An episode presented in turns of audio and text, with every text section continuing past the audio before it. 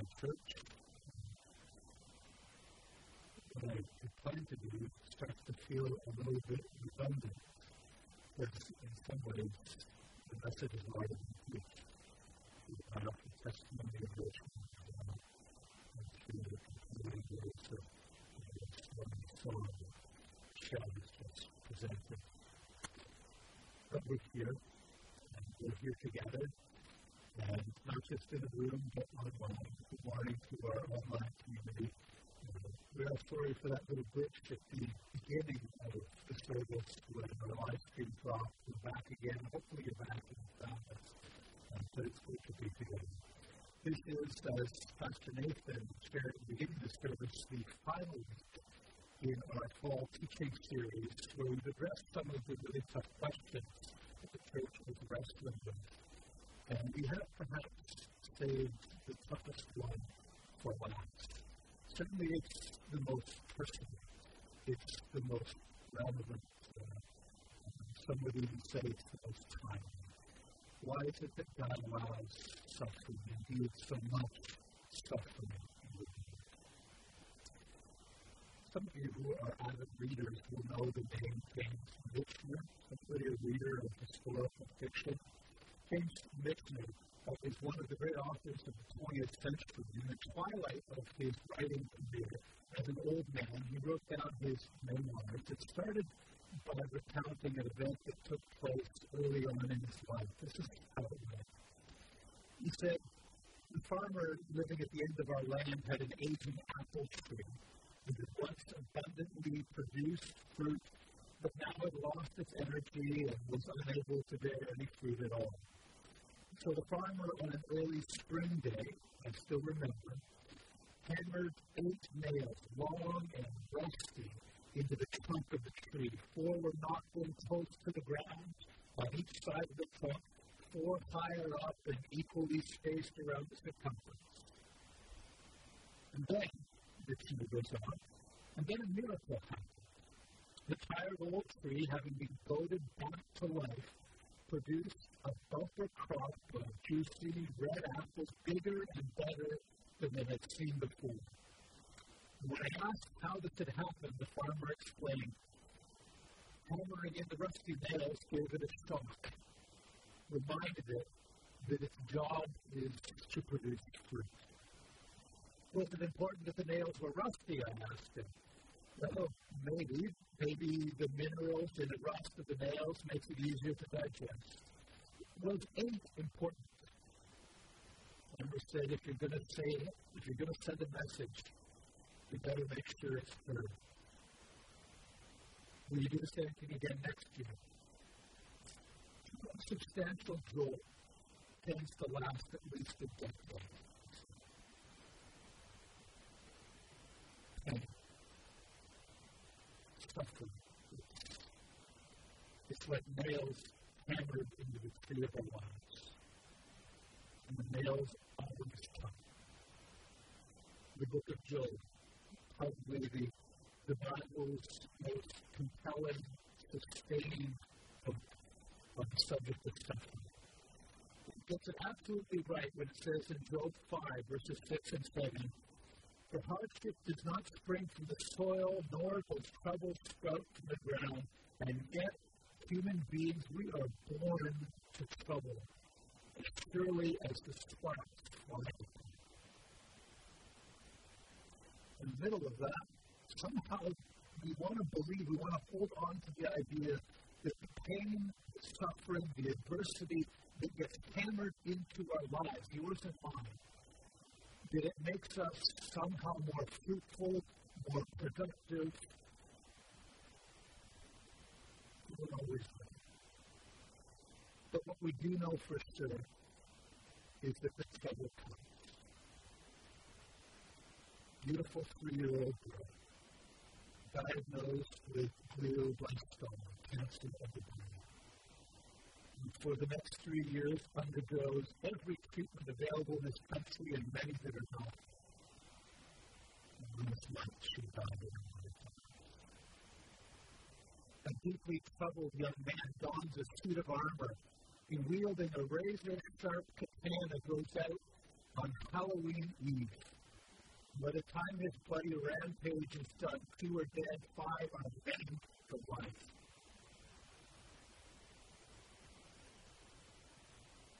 And surely the, the big story that affects us all. Emergency rooms filled with the victims of a virus so small that it cannot be seen, and so large that it's brought the world to a standstill. 20,000 dead in our country. Every three days in the United States, more people die of COVID than did in the I sometimes wonder if we had like a painometer that could measure all the units of pain, uh, all of the all of those shocks to the system nails into our lives. How large would the sea of human story be? Again, this comes from the book of Job. This is Job chapter 6. If only my anguish could be weighed, if my misery could be placed on the scale, it surely would outweigh all the sand of the seas. And then listen to this. The arrows of the Almighty are in me, and my spirit drinks of their poison. Amazing statement from Job. It feels to him like God is shooting poison arrows that's just his one life. Multiply it by the teeming population of the earth through all of its centuries of existence. 2004, an earthquake in the Indian Ocean unleashes the amount of energy equivalent to 550 million times what was released in the atomic bomb dropped on Hiroshima. 250,000 people killed. Somebody's died somebody's son, hopes, dreams, wants. In the days that followed that catastrophe, newspapers and conversation forums were filled with the question that again is flying around the world with great vigor these days. Can we really, can we believe, can we put our trust in a God who we say, who we say is all loving, so he wants what's good for us? who we say is all powerful, so we ought to have the ability to make it happen. Can we trust that in a world with so much suffering and so much evil? Archibald MacLeish, playwright, author, he wrote a play about Job. And he expressed the problem in a single line. He said, if God is good, he is not God. If God is God, he is not good.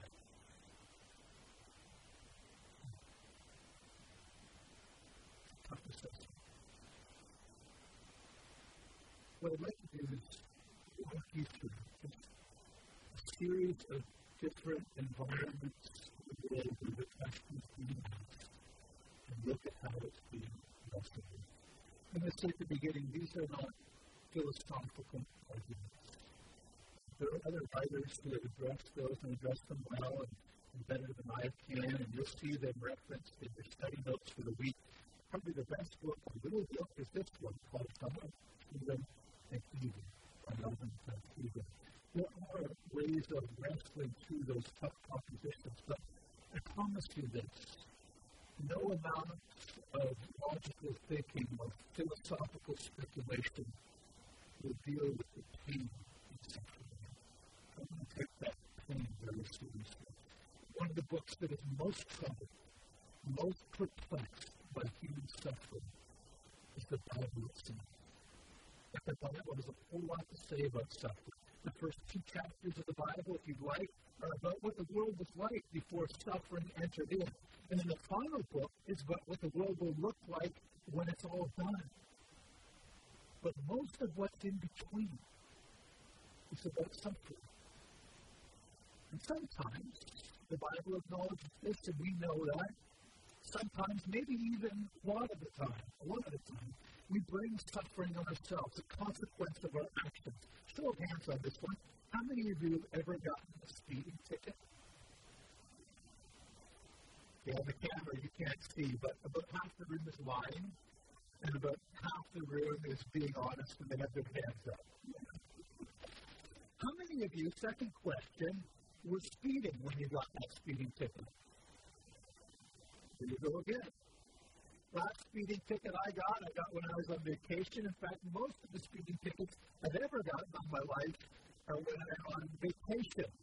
My first thought when you see the flashing lights appear behind you is why me?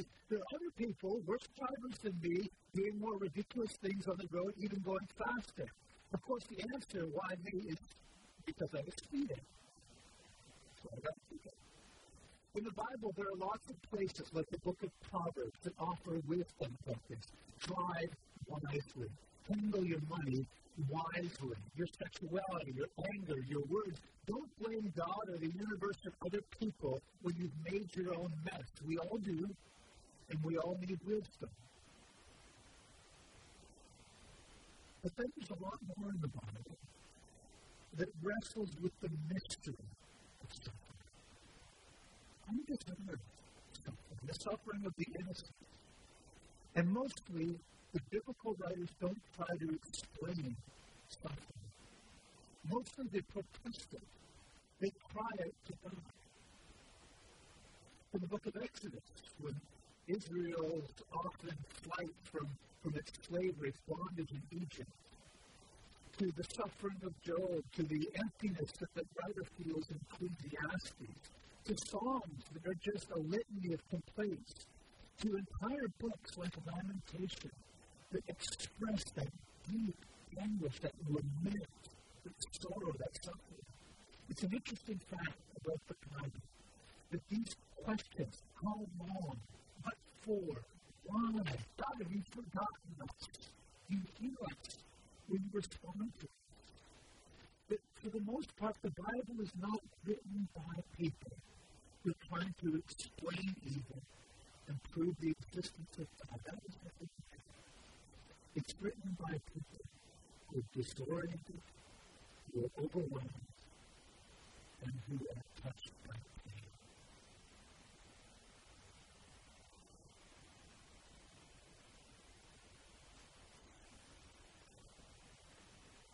Lately, my maybe something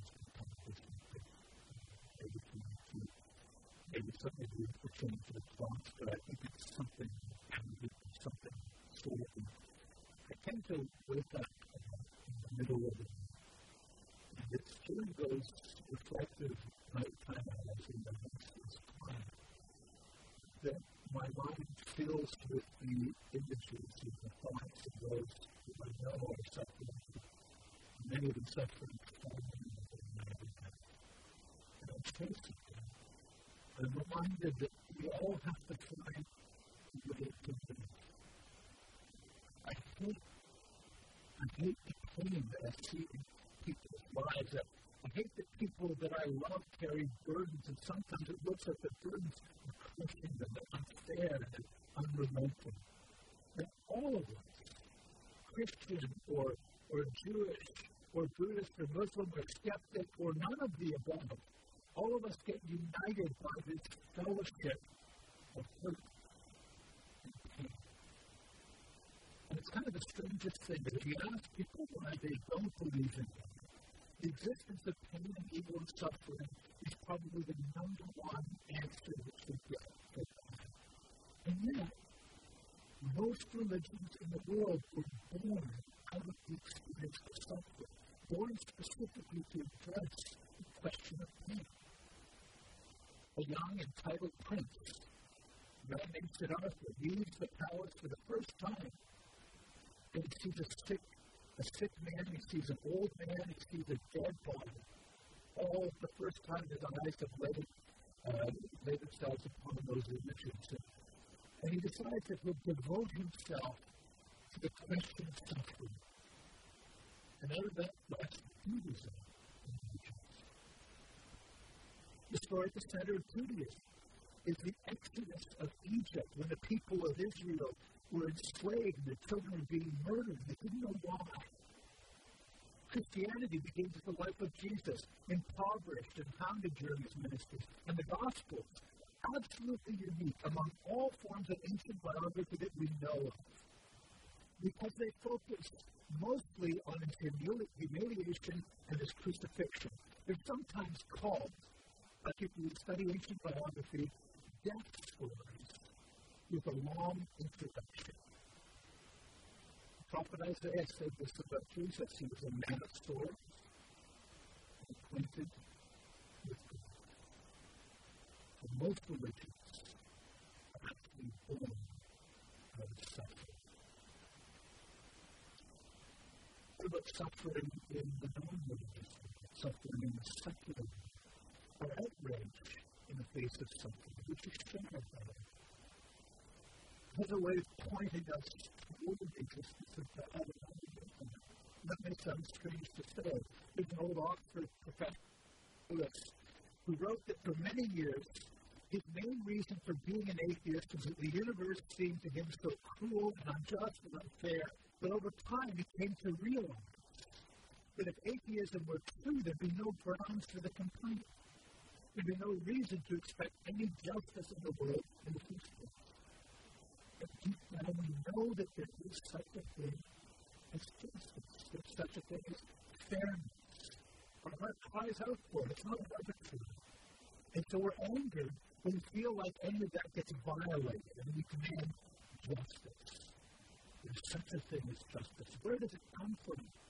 See, the whole notion of fairness, it, it presupposes it demands the existence of a universe that's much more than just a bunch of atoms rearranging themselves.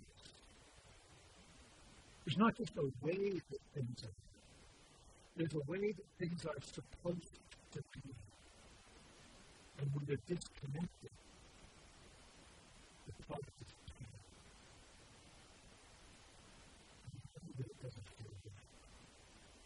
evolution is simply about the survival of the fittest, but that's not enough. It's not enough to explain our, our desire for justice, to explain morality, explain something, but not that. Innocent people should not starve. They should not be oppressed. They should not be abused. None of this proves the existence of God, but, but it shows that our outrage in the face of suffering is actually a hard thing for secularism to account for. Secularism likes to offer the illusion of control. It's kind of ironic because medicine and, and technology and wealth, they have reduced so many of the forms of suffering in our world. But we, even though we live longer and healthier and safer, more educated and more affluent lives, there's very little that progress that has a way of overcoming the illusion that we're in. We want to make sense of suffering. Because if we think we can make sense of it, maybe then we can avoid it. People hear that somebody's just been diagnosed with lung cancer. Part of me, the very first question is, did they smoke? Because if they smoke, then there's an answer for their suffering. And I don't smoke, so it probably won't happen to me. If I can parent better, my kids will turn out the way that I want. If I work hard, I won't go through job loss or pain.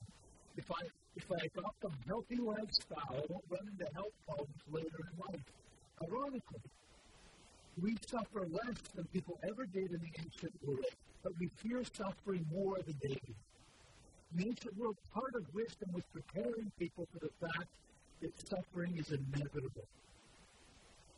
One of the, the famous philosophers of the ancient world, a man named um, Epictetus, said that you should constantly remind those who are nearest to you of your vulnerability and your mortality. In fact, he said one time, what harm is there when you're kissing your child to murmur softly, tomorrow you may die. Kids are always there.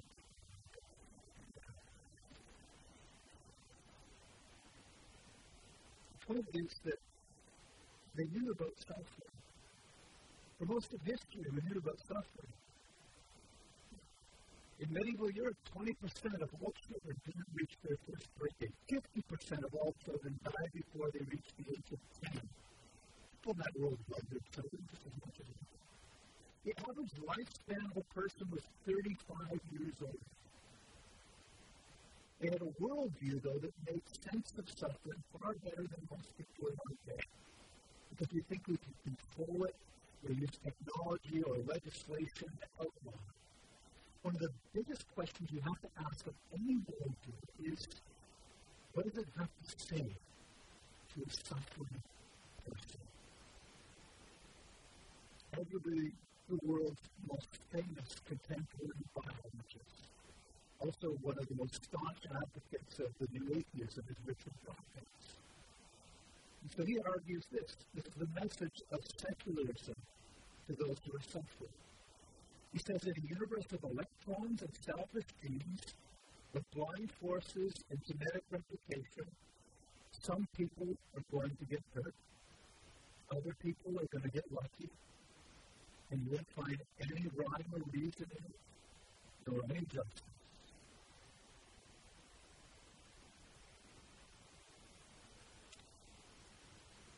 There's too much it, as see three of its longest serving, most loving, rapid succession. Can't imagine sitting at the bedside of any of them or their families, or standing at the graveside and saying, some people get lucky.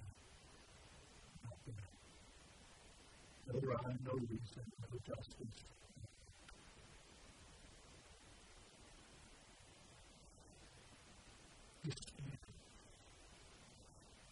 Despair is not just bad, it's not just unpleasant. It's, it's wrong, it's incorrect, it's false, it's, it's based on a distorted way of looking at the world. There's a strange thing about suffering. Suffering has a way of pointing us beyond ourselves. Some of the byproducts are good, some of them are bad.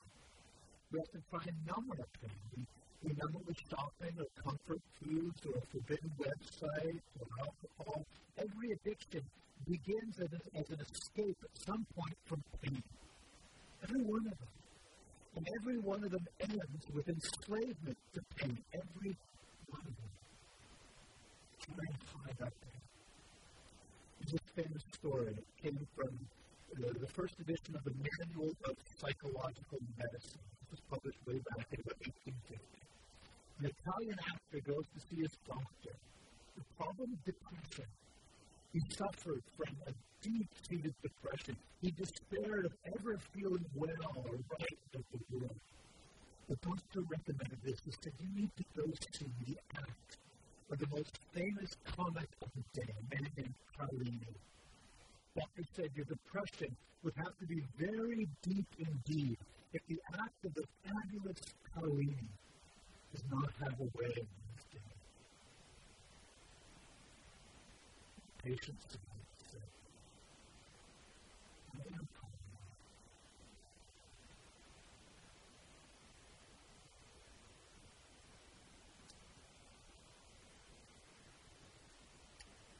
I want to say as we move towards wrapping this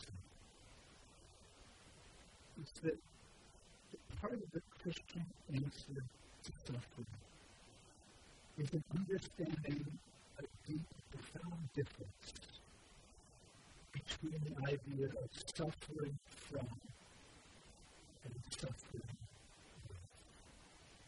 We can suffer from something, or we can suffer with something. We suffer from painful events and experiences and losses, large and small, often piling on top of each other you're experiencing something that, that you very much want to avoid, that you wish and pray with all of your energy would be taken from you, you are suffering from something. Could be loss of sleep or bad or bad hair, divorce, cancer, whatever it is. I'm suffering from it. Then there's also this other idea of suffering with. And that's something that you choose, and oddly enough, people do choose it. It's voluntary suffering. go and you sit at a hospital. You listen to a mom who's just lost her child. You bring a meal to somebody who's just lost a parent. I sit with my daughter in her most anxiety-filled moment. I can't fix it. I can't make it go away. And I can do nothing but hurt with her. And yet the willingness other people have to hurt with her, somehow it. She's less of a part of her burden somehow shifts to them, to me. There's a bond there, there's a connection. Suffering with, it can hurt every bit as much as suffering from. But it involves this, this breathtaking kind of goodness and nobility. That brings us to the story of Jesus. Jesus is the master of suffering. Never been anybody did it like he did. He suffered with lepers. He wept over lost people. He listened to the scandal ridden. He had compassion on beggars. He suffered rejection and mockery and humiliation on behalf of everybody. And the place of his ultimate suffering was the cross. I mean, suffering from sin and guilt and death and suffering. And doing it all for me. And we wonder in our pain and suffering, well, where is God? He's there.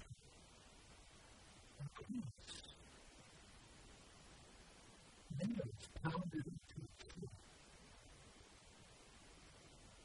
Only Jesus reveals to us what no human being had ever imagined before. A wounded God, a scarred God, a broken God. John Stott wrote about the cross of Jesus, and he said this that I've entered many Buddhist temples and I stood respectfully before the statue of Buddha, his legs crossed, his arms folded, eyes closed, with just the hint of a smile.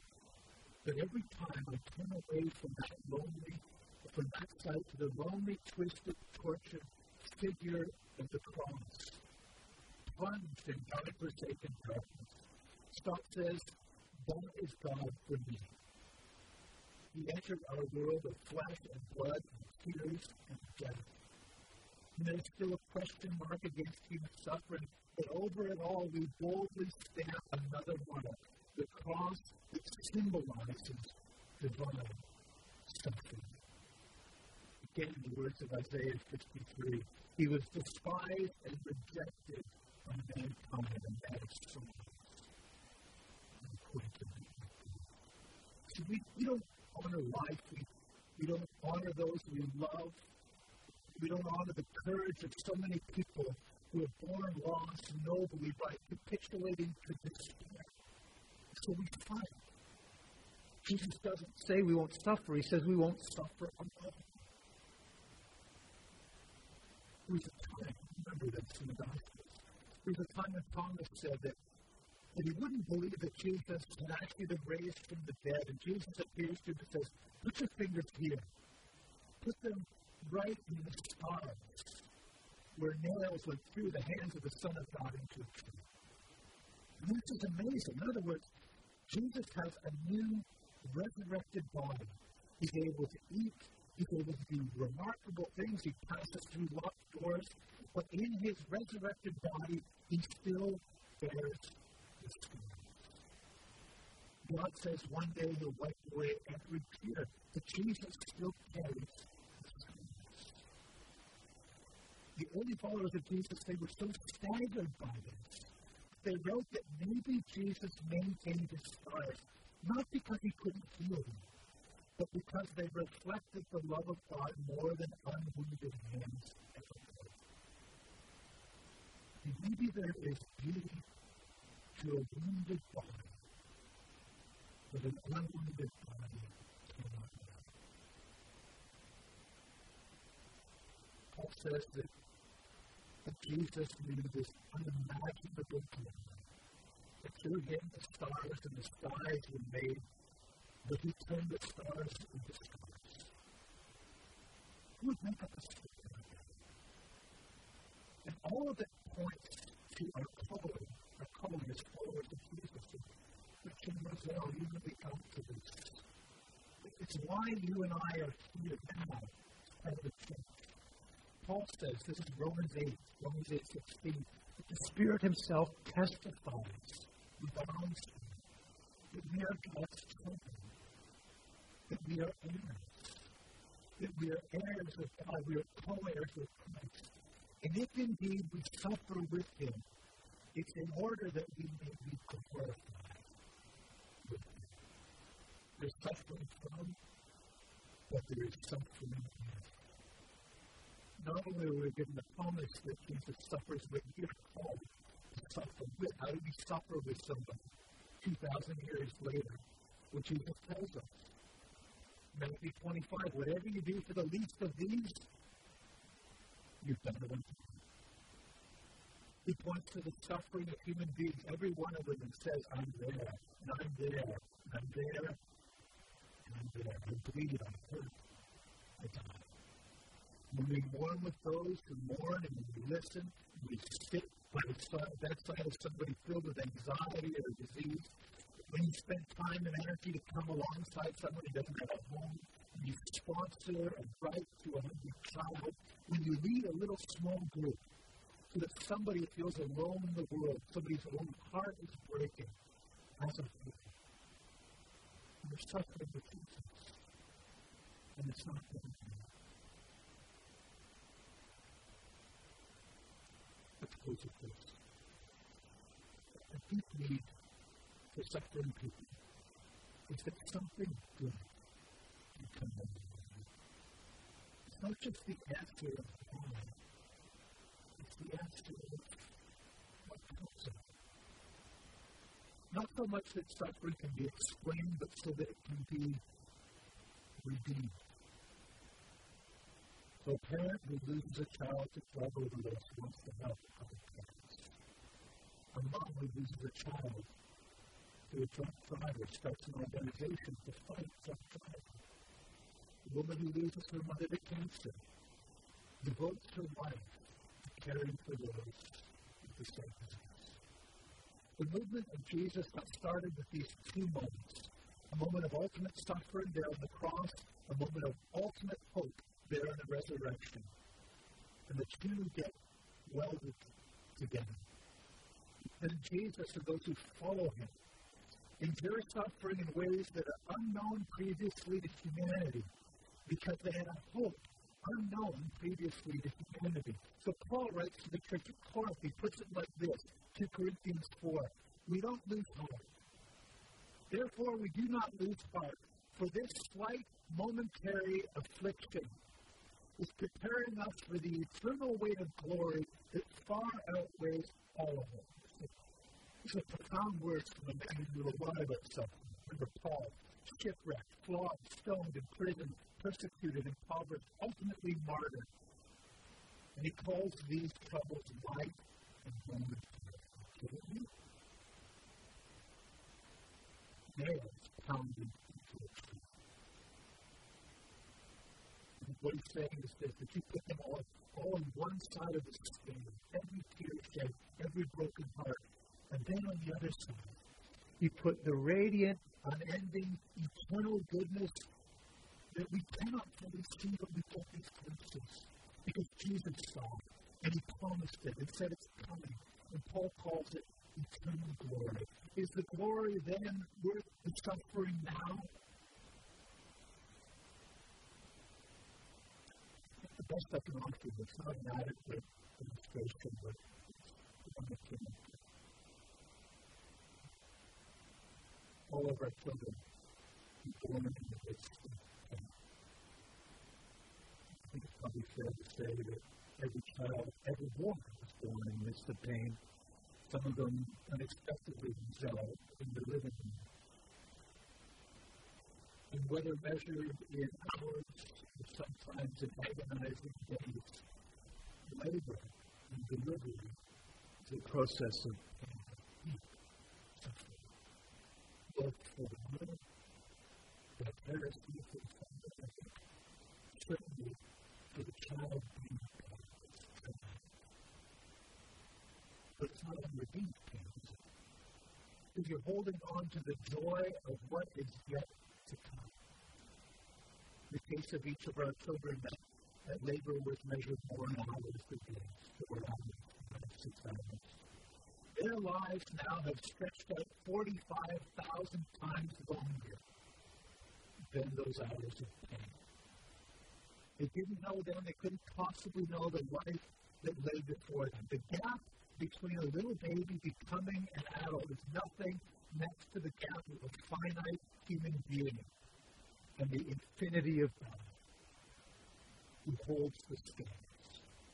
The gap between those few hours and the decades that follow is nothing next to the gap of a single earthly life unfolding before the canvas of all eternity. Tolkien. Tolkien has this wonderful line close to the end of his epic, The Lord of the Rings. The young heroines, the heroes, Sam Gamgee's Gandalf, he says, I, I thought you were dead. But then I thought I myself was dead. Is everything sad going to come on the tree? Yes. Not just that suffering is going to end, although it gets healed it gets reversed, it gets redeemed, it gets undone. Everything sad comes untrue. Heaven will work backwards, and it's always started. Because heaven has taken the cross, which was the ultimate symbol of violence and hate and justice, and it turned it into the ultimate expression of triumphant love. And then one day, it turns agony, every agony, your agony, into glory, endless, unimaginable to the eternal way. So we it to we suffer. We love people, we love people. I hope you have that little circle of men and women who want to be there with you in suffering. Just pounded into a tree. It's the story of person before you start